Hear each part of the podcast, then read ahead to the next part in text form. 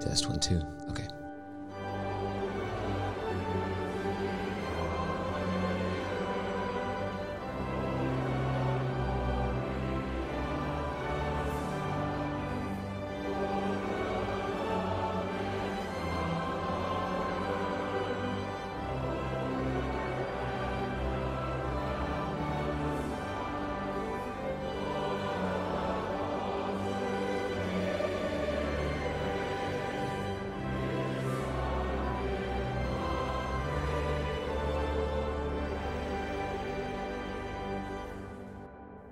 Recently, a faithful brother named Matthew Schwartz encouraged the congregation of our church to consider more carefully the means of grace of singing psalms and hymns and spiritual songs unto the Lord in the local assembly.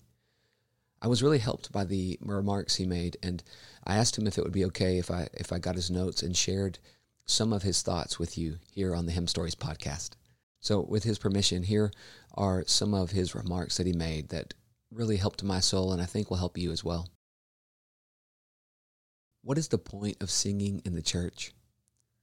Why do we emphasize specifically congregational singing in this church? I don't know if you realize it, but an emphasis on the congregation singing is an increasingly peculiar thing in churches today. Many churches' music focuses on instruments and voices of a few on stage, and not on the voices of membership. Here's what Scripture says Let the word of Christ dwell in you richly teaching and admonishing one another in all wisdom, singing psalms and hymns and spiritual songs with thankfulness in your hearts to God. Colossians 3:16. I want to share 3 points about the importance of congregational singing with you. Number 1, singing teaches us truth. We sing songs that are deeply rooted in the word of God. By learning these songs, we are learning truth. Parents, a great way to disciple your children is to teach them hymns and then explain them. And children, it's so good for you to learn these songs and sing them. You actually get to encourage the adults and other children around you because you can help them learn more about Jesus as you sing them. Brothers and sisters, as it's good to prepare your heart for the sermon, it's good to prepare your heart to sing on Sunday. Learn the songs we are going to be singing, study the truth behind them, sing them with your family and friends, come to church excited to sing, and proclaim these truths to your brothers and sisters in the faith, which leads to my next point. 2. Singing in the congregation is a ministry to all the members, as Ephesians says, addressing one another in songs. We are singing truth that ministers to those around us. It builds them up in the faith. And closely related to that point, 3. Singing builds unity in the church. As a church adds members, it is vital that we grow in unity.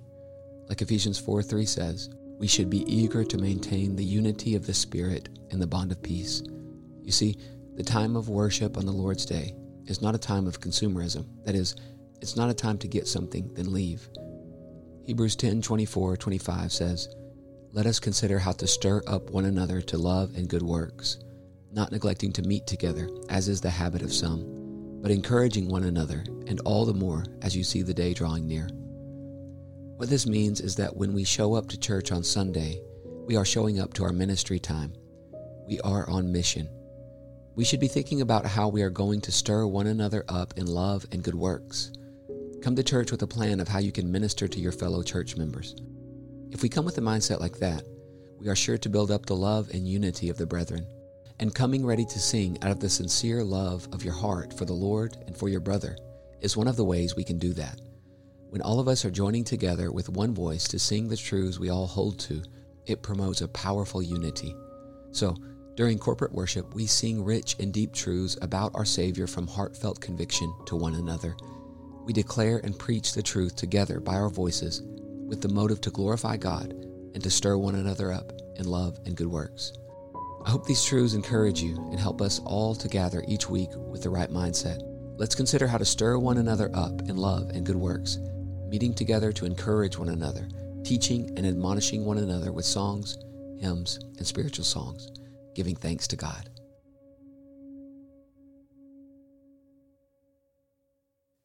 Thank you for joining me in this episode of Hymn Stories. May the Lord bless you and keep you as you sing and make melody in your heart to Him.